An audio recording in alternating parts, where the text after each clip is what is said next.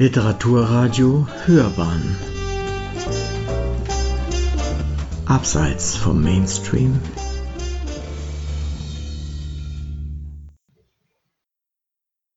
Liebe Zuhörerinnen und Zuhörer, Heute soll es um ein historisches Werk gehen, das bis dato bedauerlicherweise nur in englischer Sprache vorliegt. Es geht dabei um Geschehnisse im Deutschland der Weimarer Republik kurz nach Ende des Ersten Weltkriegs zu Beginn der 20er Jahre. Markus, möchtest du uns vorstellen, was wir heute besprechen? Ja, das Werk ist von Peter Koller und heißt The Propaganda War in the Rhineland. Es erschien im Jahr 2013 und beschäftigt sich eben mit einer ja erst in den letzten Jahren ins politische und historische Interesse gerückten Episode der deutschen Geschichte in der Frühphase der Weimarer Republik. In dieser politisch äußerst schwierigen Phase sah sich die junge deutsche Demokratie vor existenzielle Probleme gestellt. Im Inneren war durch einen reichsweiten Streik soeben der Kapp-Putsch abgewehrt worden, eine Verschwörung reaktionärer Elemente, die die Übernahme der staatlichen Macht anstrebten. Von außen sah sich das Reich den harten Bedingungen des Versailler Vertrages ausgesetzt, der unter anderem eine lang anhaltende Präsenz alliierter, vor allem französischer Truppen im Rheinland, der Pfalz und im Saarland statuierte. Und mit genau diesem Thema wollen wir uns heute beschäftigen, weil nämlich vor gut 100 Jahren dieser Propagandakrieg im Rheinland entbrannte. Der britische Historiker und Experte für deutsche Geschichte Peter Koller hat nämlich hierzu 2013 ein äußerst lesenswertes Buch verfasst. Inzwischen kann diese Episode aus der Frühphase der Weimarer Republik als historisch gut ausgeleuchtet betrachtet werden. Sie ist deshalb so wichtig, weil wir Einblicke in das gesellschaftliche Bewusstsein des damaligen Deutschlands erhalten. Gleichzeitig erkennen wir den großen internationalen Zusammenhang, denn die spezifisch deutschen Probleme beeinflussten auch den Rest der Welt. Wie ist das jetzt zu verstehen? Das Deutsche Reich hatte den Ersten Weltkrieg verloren. Die Weimarer Republik sah sich international isoliert. Neben territorialen Verlusten mussten enorme Reparationsforderungen bedient werden. Besonders schmerzhaft war aber die Besetzung des Rheinlandes und der Pfalz für die Dauer von 15 Jahren. Dies geschah auf französische Initiative. Die Pfalz war der geostrategische Schwerpunkt im Denken Frankreichs. Nur von dort aus war es möglich, schnell und weitgehend ungehindert in das französische Kernland vorzustoßen. Und das wussten die Deutschen und hatten diesen geografischen Vorteil bei früheren Auseinandersetzungen mit Frankreich auch genutzt. Die Pläne einer französischen Annexion der Pfalz waren am englischen und amerikanischen Widerstand gescheitert. Aber warum sollte man das Besatzungsgebiet nicht zu einem autonomen Pufferstaat umformen? Also förderte man auf französischer Seite rheinische Separatistenbewegungen, die die Abspaltung von Deutschland betrieben. Diese Versuche scheiterten jedoch allesamt kläglich. Deshalb strebte die französische Besatzungsmacht eine möglichst lange Präsenz an durch die sogenannte Penetration pacifique also die friedliche kulturelle Durchdringung, sollten die Herzen der Rheinländer gewonnen werden.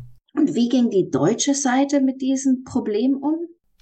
Streng genommen, und das ist die überraschende Erkenntnis bei der Lektüre von Kollers Buch, gab es die deutsche Seite in dieser Form gar nicht. Kurz nach dem verlorenen Krieg war das Reich fragmentiert, nämlich in eine Berliner Zentralgewalt und relativ autonome Landesregierungen, die, wie zum Beispiel in Bayern, den bis dahin bestehenden Monarchien gefolgt waren.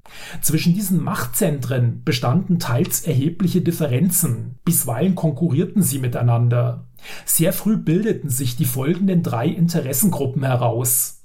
Die erste war die Rheinische Volkspflege, dem Anschein nach eine private Organisation, die jedoch verdeckt vom Reichsinnenministerium gefördert wurde. Die zweite war die Frauenliga, ein Dachverband reichsweiter Frauenorganisationen, der unter Führung von Margarete Gärtner, wir kommen später noch auf sie zu sprechen, Auslandspropaganda betrieb. Auch diese Vereinigung wurde von Berlin, nämlich vom Auswärtigen Amt, unterstützt. Und schließlich, nicht weniger bedeutend, die Pfalzzentrale Pasing, eine bayerische Einrichtung, die von Ritter August von Eberlein geleitet wurde. Bei allen politischen Unterschieden, und sie waren zum Teil erheblich, einte diese drei Gruppierungen ein Ziel. Die französische Einflussnahme auf das Rheinland und die Pfalz sollte mit allen Mitteln bekämpft werden. Aber welche Mittel waren dies? Politisch und militärisch waren dem Reich ja weitgehend die Hände gebunden, oder? Nach dem Versailler Vertrag meine ich. Und von alliierter Seite war wenig Hilfe zu erwarten. Ja, im Wesentlichen durch Propaganda, wobei man sich auf die Erfahrungen des Ersten Weltkrieges stützte. Damals hatte man Frankreich den Einsatz farbiger Kolonialtruppen vor allem aus Westafrika vorgeworfen. Aus deutscher Sicht galt dies als Zivilisationsbruch. Das Thema war also eindeutig rassistisch besetzt und wurde mit aller Macht wiederbelebt. Frankreich hatte bis 1923 27.126 farbige Soldaten in den linksrheinischen Gebieten stationiert. Diese französische Kolonialtruppe wurde zur Zielscheibe einer intensiven Medienkampagne, die unter dem Namen Die schwarze Schmach weltweite Aufmerksamkeit erregte. Den schwarzen Besatzungssoldaten wurden sexuelle Abartigkeit, Massenvergewaltigungen und räuberische Übergriffe auf die einheimische Bevölkerung vorgeworfen. Also appellierte diese Kampagne bewusst an rassistische Vorurteile ja, das war von vornherein das Ziel. All dies geschah gut zwölf Jahre bevor die Nazis die Macht ergriffen. Der Rassismus richtete sich also noch nicht gegen die Juden. Und was wollten die Reichsregierung Bayern und die Frauenliga auf diesem Wege eigentlich erreichen? Berlin wünschte, einen Keil zwischen die Alliierten zu treiben. Die deutsche Zivilbevölkerung wurde als Opfer französischer Rachepolitik gezeichnet, vor allem auf englischer und amerikanischer Seite erhoffte man sich hierdurch einen Sympathiezuwachs. Bayern wollte seine alte pfälzische Provinz nicht im Stich lassen. Über die Jahrhunderte gab es gewachsene Verbindungen. Der Leiter der Pfalzzentrale, Ritter von Eberlein, war ein Weltkriegsveteran und er setzte seinen Privatkrieg gegen Frankreich diesmal auf publizistischem Gebiet fort. Die Frauenliga kämpfte naturgemäß für Frauenrechte. Ihre Anführerin Margarete Gärtner war international sehr gut vernetzt. Zwar teilte sie die rassistischen Überzeugungen ihrer Kollegen, allerdings muss man sagen, waren ihre Propagandabotschaften subtiler und sehr viel mehr um Objektivität bemüht. Konnten diese Ziele erreicht werden? Wie war die internationale Resonanz auf die zum Teil haarsträubenden Geschichten, die da verbreitet wurden? Aus heutiger Perspektive ist es erschreckend, mit welcher Wucht die schwarze Schmachkampagne auf die Weltmeinung einwirkte. Dabei konnten sich die deutschen Akteure auf Verbündete im Ausland verlassen. Interessanterweise gehörten diese häufig zum linksliberalen Spektrum, wie zum Beispiel der britische Politiker und Publizist Edmund D. Morel oder der italienische Innen- und Kolonialminister Francesco Sevario Nitti. Beide waren entschiedene Demokraten. Morel wollte Deutschland von den Beschränkungen des Versailler Vertrages befreien. Nitti ging es um ein starkes, vereintes Europa, das er durch eine französische Hegemonie bedroht sah. Auch in den USA schlug die Kampagne hohe Wellen. Wir dürfen nicht vergessen, dass dort zeitgleich blutige Rasseunruhen tobten, die später unter dem Namen Red Summer makabre Berühmtheit erlangten. Also war der Rassismus dieser Kampagne beileibe nicht nur ein deutsches Phänomen. Durchaus nicht. Neu war allerdings, dass sich mit Rassismus Weltpropaganda betreiben ließ. Frankreich sollte von seinen Verbündeten isoliert werden. Gleichzeitig sollte die politisch heillos zerstrittene deutsche Bevölkerung Einheit im Kampf gegen den Erbfeind finden. Das Rheinland und die Pfalz waren durch eine Zollgrenze de facto vom Reich abgeschnitten. Diesen Gebieten sollte die Kampagne Durchhaltewillen und die Solidarität aller Deutschen signalisieren. Und wie entwickelte sich das deutsch-französische Verhältnis in diesen Jahren? War überhaupt noch eine Normalisierung zu denken? Die Beziehungen befanden sich auf einem historischen Tiefpunkt. Die französische Verwaltung reagierte mit Empörung, aber auch mit wachsender Nervosität auf die gegen ihre Truppen erhobenen Vorwürfe. Übergriffe, die, wie man heute weiß, nur sehr vereinzelt vorkamen, wurden streng verfolgt und bestraft.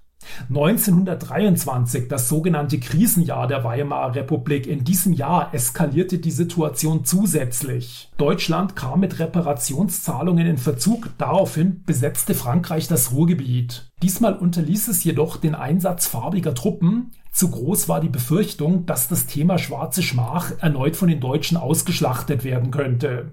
Und dennoch erfolgte so Mitte der 20er Jahre eine schrittweise Annäherung der beiden Erbfeinde. 1925 wurde der Vertrag von Locarno abgeschlossen, meine ich. Ja, dieser Vertrag war ein Meilenstein, da er das Verhältnis zu Frankreich deutlich verbesserte.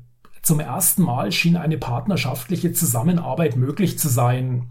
In der Folge wurde dann auch die Rheinland-Propaganda von Berlin zurückgefahren. Besonders radikale Gruppen wie die bereits erwähnte Bayerische Pfalzzentrale wurden zunehmend als Störfaktor empfunden. Umso mehr, als sich deren Aktivitäten gegen das Reich und seine demokratischen Strukturen zu richten begannen. Auch außenpolitisch war Deutschland in die Defensive geraten. Unabhängige Überprüfungen ergaben nämlich, dass die gegen die Besatzungstruppen erhobenen Vorwürfe größtenteils unbegründet waren. Also konnte man seitens des Reichs nicht mehr an der Fortsetzung der Kampagne interessiert sein, ohne damit letztlich auch den deutschen Interessen zu schaden. Wenn wir es nicht besser wüssten, könnte man hier sagen, Ende gut, alles gut. Aber leider war es ja nicht so. Leider nein.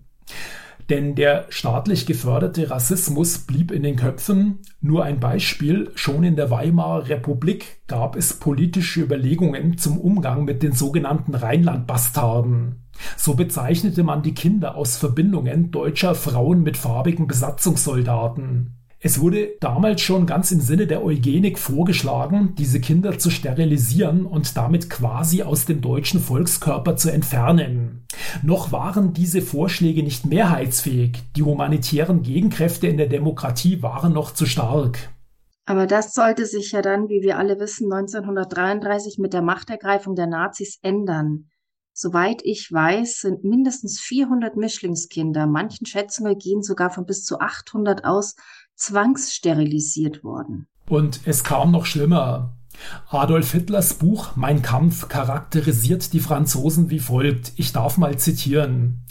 Dieses immer mehr der Vernegerung anheimfallende Volk bedeutet in seiner Bindung an die Ziele der jüdischen Weltbeherrschung eine lauernde Gefahr für den Bestand der weißen Rasse Europas. Es überrascht daher nicht, dass es während des Westfeldzuges im Frühsommer 1940 zu zahlreichen Kriegsverbrechen der deutschen Wehrmacht an farbigen französischen Soldaten kam. Schätzungen gehen davon aus, dass zwischen 3000 bis 5000 Afrikaner nach ihrer Gefangennahme in sogenannten wilden Massakern ermordet wurden.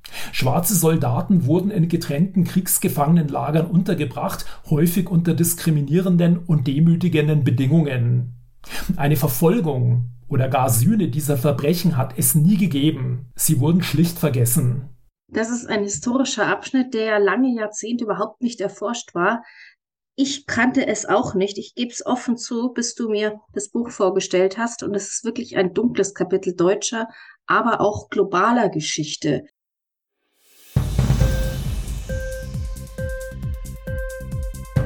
Hat dir die Sendung gefallen? Literatur pur, ja, das sind wir. Natürlich auch als Podcast.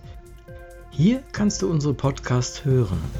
Anchor, Spotify, Apple Podcast, iTunes, Google Podcasts, radio.de und viele andere mehr.